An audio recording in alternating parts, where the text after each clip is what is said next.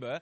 And for many others, Christmas is the only day that, that you would probably go to church in, in many ways. And, but this is a story that you've heard uh, over and over again. But it is the best story in the whole world. And um, it is the best story. And I, I was listening to something yesterday, and, and the guy said these words. I, I didn't quote him, which I realized was probably wrong last night. But he said, Always still amazed at the gospel or in wonder of the gospel, moved by the gospel? Or has it become a story that we're just like, yo, we know that one, give us another one? And, uh, and so I, my prayer today was that as I share that for those of us who have heard it a thousand times, that today we will be like, okay, in awe, and not because I preach a good preach, but because of the story of the gospel, okay? And for those of you who hear it for the first time, that you'll be like, in awe, okay, of God, because it is that kind of story that, that does that to your hearts. And so I want to start from a different angle today.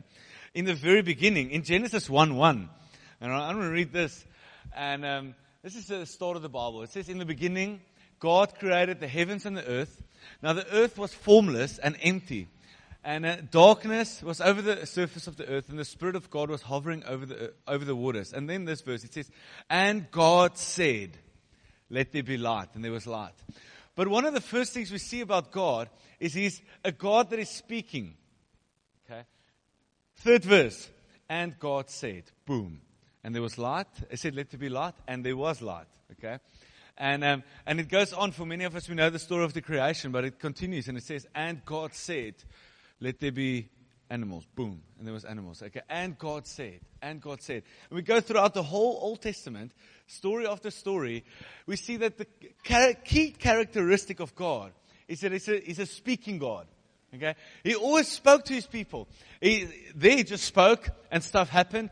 Other times he was speaking through prophets or through dreams or even sometimes when the people didn't want to listen, he spoke the, through the enemy. Okay? There was even a time where God spoke through a donkey. All right? And uh, a, key, a key aspect of God is that He's a speaking God. But then um, there came a time, so we get to the Old Testament, and uh, my Bible might fall apart. So I'm gonna, but I'm gonna try and show. Okay, but we get to a book called Malachi, which is the last book in the Old Testament. And um, by this time, if I can try and summarize, like the people of God have hardened their hearts. They they chose sin over and over again, and God like gives gives them this book, and it's like quite a firm book to try and bring them back on track. And so we read, we read, we read Malachi, and probably one of the most famous verses we know in Malachi is at the end where, where God says, And he will turn the hearts of the fathers to their children, and the hearts of their children to their fathers. And then we, we see this in my, in my Bible, we see New Testament, and I turn a page, and uh, there begins Matthew. All right? But in this turning of the page, there was 400 years of silence. 400 years of God not speaking, which is so anti God. And uh, he gave them the, he gave them last Malachi, and then just for 400 years nothing. Now, uh, picture 400 years. It is at least five generations, okay, if not more. Yeah? Five generations or more that would have come through that time that never heard God speak. All that they had was this, which they hung on to. Okay, and um, and, and in that time, I, I was actually speaking to Francois and them about it on, uh, in the week. And we, we just said, like, in that time is where you see the Pharisees starting and synagogues and the religious people. And people clung to religion. And, and they actually, like, to a degree, I think they did really well to hang on to their faith with what they had. Okay? I was asking myself the question, I wonder what would happen to us as a church if for 400 years God doesn't speak to us. Where would we be, you know? And um, thank goodness he's not doing that anymore, okay? But then, in Matthew, boom, God speaks again. Okay? And it's the loudest he's ever spoken before. And uh, he's speaking to his people. And uh, from there, he never had to be silent again. And um, I want to read this in Hebrews 1, from verse 1. Um, just God speaking and uh, just about what happened. But it says, In the past, God spoke to our ancestors through the prophets and at many times and in various ways. Okay, so that's the donkey and the, um, the enemy and the dreams and the whatever. But he says, but in these last days, he has spoken to us by his son, whom he appointed heir over all things, and through whom he also made the universe. The Son is the radiance of God's glory and the exact representation of His being. How cool is that? He sends Jesus, He's the radiance of God's glory and exactly God, exact representation. If you wanted to know what God is like, look at Jesus. Sustaining all things by His powerful word. Okay? Speaking. Word. And after He provided purifications for sin, He sat down at the right hand of the majesty in heaven. Um, so he became as much superior to the angels as the name he has inherited is superior to theirs. God decided that He's going to send Jesus in the flesh to us so that He never has to be silent, never has to come through many ways um, and uh, speak to us in different ways to try and lead us. But He said, Now I'm speaking to you in a way that you'll for, forever remember that I never have to be silent again. And He sends Jesus. And uh, today is really what it's about, you know, is that we get together and we like, thank goodness, thank God for Jesus, that He sent Him, that we can know what God is like. Otherwise, we would have lost our way over and over and over again. And um, so, I, my, my desire for today is that as we're together, that we will really not just remember a baby that was born for us many years ago, but that we'll remember the King. Okay, and um, I was I saw this funny thing in the week where they said, you know, there was a baby born, and some little guy decided that what this lady needs is a drum solo, speaking about a little drummer boy, okay, pam pam And, uh, not many know that, okay, but like, it's probably the weirdest Christmas song ever written, okay, like, a little, little baby was born, what shall I do? I'll play my drum for him, Now, I tell you, we had a baby born this year, it's probably the last thing I wanted when, when she was born is for someone to come and play a drum solo for us. But, uh, what, what I want us to remember is not that, but I want us to remember that there was a king that was born for us. And we're going to pick up in the story in Matthew 2. So if you have your Bibles with us, you can turn with me, or it's going to be on the screen there. What are we going to read a bit today?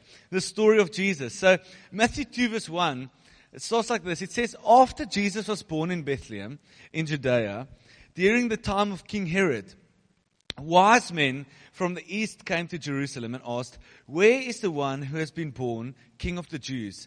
We saw his star when it rose, and we have come to worship him. And uh, I really hope that is why we're here together today, you know, is that we've come to worship Him. Um, we're not here that I can give you a cool talk and we can go home and you can say we've been in church for today. But it's like we came to worship Him, came to pay tribute to Him today. And um, when King Herod heard about this, he was disturbed, and all Jerusalem with him. Why? Because he heard there's another king born, but he's king. And um, when he had called together all the people's chief priests and the teachers of the law, he asked them where the Messiah was to be born. In Bethlehem in Judea, they replied, for this is what the prophet has written. But you, O Bethlehem, in the land of Judea, are by no means least among the rulers of Judea, of Judah. For out of you will come a ruler who will be shepherd, um, who will shepherd my people. Then Herod called the Magi. I just want to check if that's like um, now, it says Magi there, but in some of your Bibles and other translations says, then, then Herod called the wise men. That's where it came from, okay? The, the wise men. He, he called together. Um, then Herod called the wise men secretly and found out from them the exact time that the star had appeared. And he sent them to Bethlehem and said, Go and search carefully for the child. As soon as you find him, report to me, so that I too may go and worship him. And uh, we know today that that's not what Herod wanted to do. Okay, he wanted to go there to kill him because he was under threat. And um, after they heard the king, they went on their way, and the star that they had seen went and rose and, and went ahead of them until it stopped over the place where the child was. And when they saw the star, they were overjoyed. On coming to the house, they saw the child with his mother Mary, and they bowed down and worshipped him. And they opened their treasures and they presented with him gifts of gold, frankincense, and myrrh. Frankincense is incense, by the way. I've always been confused by that one. And having been warned in a dream not to go back to Herod, they returned to the country by another route. Now, interesting, speaking about the wise men, there were so many different versions that we heard over the years. Who of you grew up learning that there were three wise men? Okay? Uh, uh, funny enough, it doesn't say it anywhere in the Bible. Okay, we see three gifts, but we didn't see three wise men. It could have been five, it could have been 20, by the way, uh, which is an interesting one. It's like we like to add our own stories here. Lisa got a Kinder Bible last night, and guess how many wise men were in there? okay, and uh, um, the first thing I went to check when I saw the Bible, and um, but they do teach us something, okay? These wise men is, you know what's interesting is where they came from actually, something we do know, is they didn't come out of Israel. Okay? They came out of um, Persia and, um, and so most likely if you go and dot it down, these wise men actually came out of Iraq. Okay? Which is so contrary what we would have imagined where they would come from. And um, wise men came and they brought him gifts. And, and immediately the first thing that we see is that Jesus, the king that was born, wasn't only the king of the Jews, but he was a, a global king. He was, guys came from another country, wise guys, and came, uh, walked a long way. Okay, they didn't have a car, and they came and they paid tribute to a king. And, um, and it's cool when we read about Matthew's version. Now, there's four Gospels. I don't know who if you've thought about this before, but why did we have four different versions of the same story? All right? But each guy had a different take on how he reported the story of Jesus. And I don't know who of you are watching The Chosen at the moment. Okay, great, chosen. If you haven't watched it, it's a great, great series. I can advise it. But looking at Matthew and the chosen, I think they're doing so well to describe this guy. And uh, Matthew's whole aim, if you read Matthew, is he's focusing, he's trying to explain to the people that Jesus is King. He wasn't just another guy. He's the King that was born for us. And we see it in his, in Matthew 1, you can see that there's a genealogy that he writes. And he says to them, throughout time, this is the genealogy. And uh, there was David, and there was Abraham, and there was all these guys, and then Jesus Jesus, and what he was doing this is showing to the people Jesus was king. He wasn't just another king, he was the king. And um, then, so as the king was born, I think there was a lot of confusion that happened, you know. I think there was confusion in heaven. Like, I, I think the angels were confused. Why would God send his son to the earth? Um, I don't think they saw that coming. And another guy that I don't saw, think saw it coming was the devil. Okay? I don't think he anticipated Jesus, God, to enter earth in the human flesh, fully human, okay? He didn't float around. And um, I don't think he saw it coming, especially after 400 years of silence. But when he came, there was a war on for his life.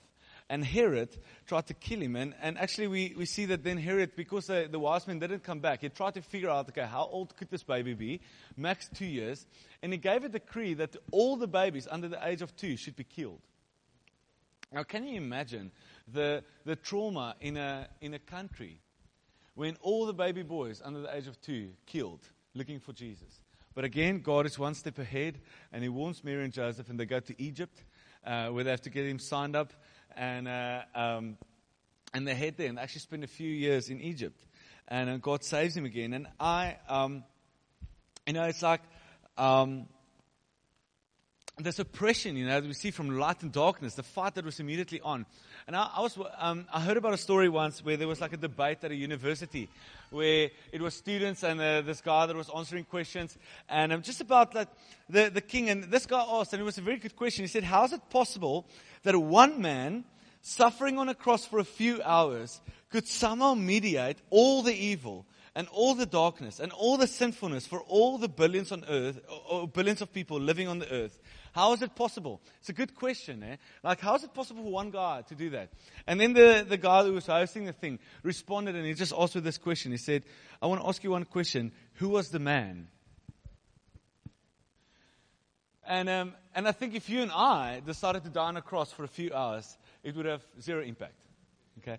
But because of the man, that was God Himself, that, that Jesus was, that God didn't want him to, like, God knew he was going to be killed. And so when Herod was trying to kill him in the beginning, God was basically saying, Not yet. And, um, and he says, This man had to give up his own life and, um, and choose to say that on the day, Father, not my will, but your will be done.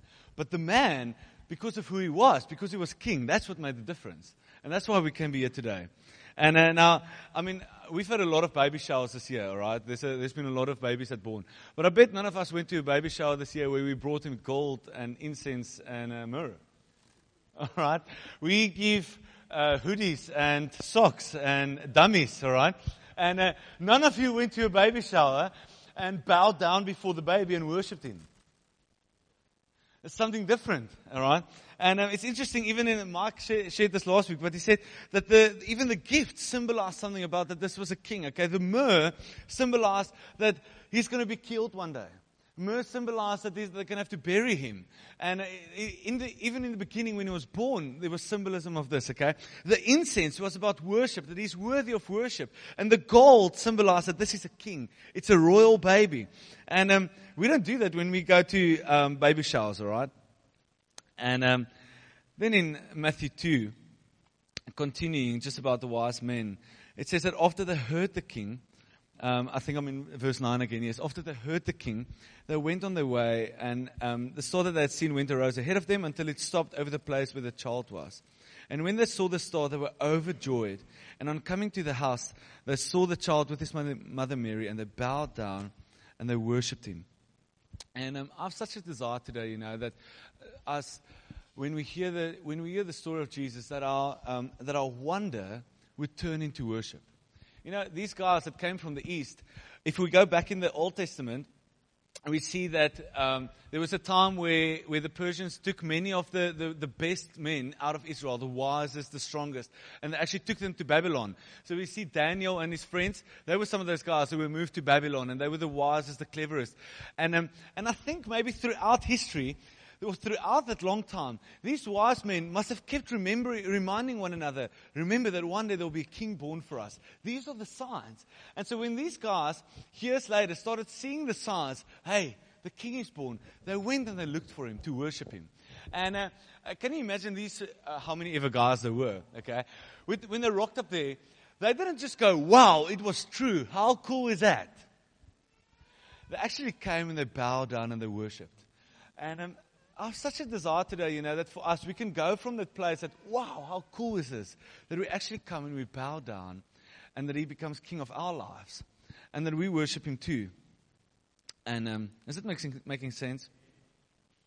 And so I want to finish with this. You know, there's a lot of Jesus in the Bible and uh, things that they say about who He is, what He has done. But one of my favorite portions, speaking about Jesus in Philippians, um, that Uh, I want to read this to us, and this is probably one of, for me one of the things I hold dearest, remembering Jesus today. This is Paul writing, and he says, "Who, and speaking about Jesus being in the very nature God, did not consider equality with God something to be used to his own advantage." The ESV says he didn't consider it something to be grasped, even though he knew he was God.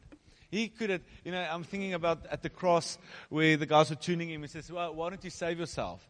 He could. He could, in a moment, just do that and everyone would have been destroyed. All right? But he never grasped for equality with God.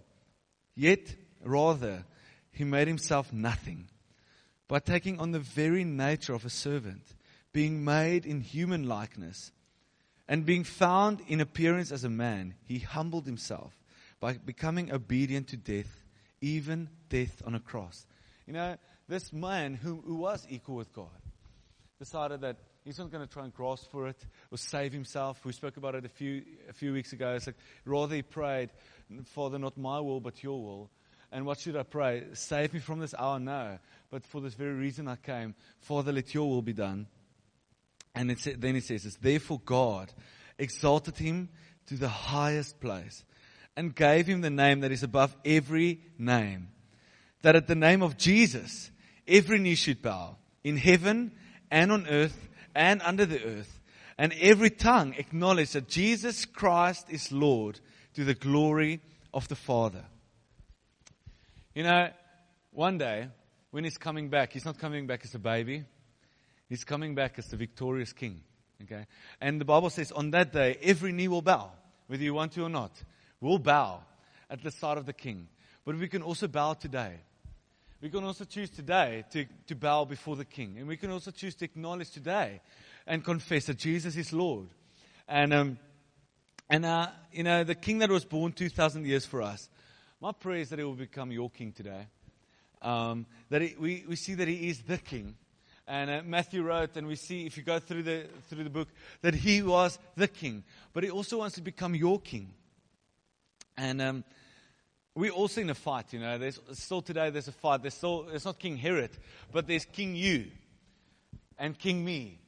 And uh, and there's there's other forces at work, okay, other kings.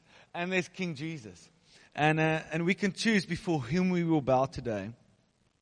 Um And, and one thing that I, just as I was preparing, that a line that stuck with me is that wise men and wise women still seek Jesus today.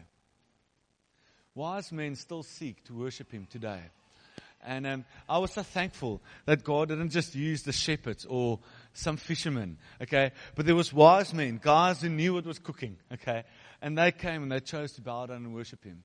And um, it's like God is looking for wise men and women today who will still seek Him to worship Him and bow down before Him today because He's King. Um, and um, I want to I want to really pray that today that He will be King over your life and that you will not wait till the last day to say, oh, it was true, and then have to bow down. But that somehow we can choose today to bow our knee before the Father and say, You are King. You are King. That's the story we're remembering today. It's not one in a just a, uh, away in a manger and some shepherds who knew about it, but it was the King that came for us. And um, I want to pray for us today as we as we finish.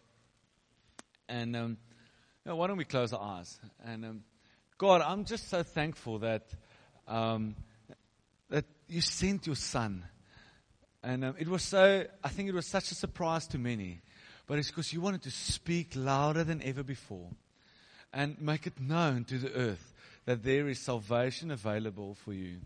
That Jesus came and he paid the highest price. That because we are sinners, and someone had to die, and uh, we couldn't do it. We couldn't pay for our own sins. And you would send your son, the king, who would ultimately die and, and um, even death on a cross, choose to give himself up. And um, therefore, he deserves the highest name that there is. And we want to give you the highest praise and the highest honor today, God. And the best gift we can bring you is our lives. It's really to say, this is what we have. We can't bring you gold or incense or myrrh today, but we can give you our lives and acknowledge that you are King. And we want, to be, we want you to be my King.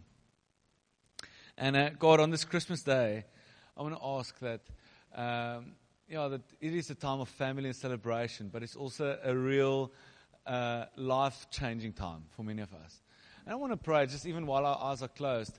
There was a day where I had to make Jesus king over my life. I grew up in the church knew the story of Jesus, um, knew all the stuff in the Bible, but I never knew him. And in, when I was 15 years old, I had an encounter with Jesus where I realized he is the king, but I want him to be my king. And I responded to the gospel and said, I want to have a part of what Jesus done so that he can be king over my life. And I responded, and ever since then, I, ever since then, I've walked with God, and I knew him. He's my king, and he wants to be your king today. And I want to ask while every eye is closed, if you've never made him king over your life, if you've never bowed before him, if you've never acknowledged that Jesus is Lord, but you today want to say, I want to have a part of the, the son who came for us, who was born, who we're remembering today, ultimately living this life and one day dying for our sins. But I want to have a part in that. I want him to be king over my life. I want to ask, don't you just quickly want to raise your hand as well? And I would love to pray with you and celebrate with you. Thank you so much. Thank you so much. Is there anyone else who want to say, I want to know him today and I want him to be my king? Oh, that's great, man. Okay. Thank you, God.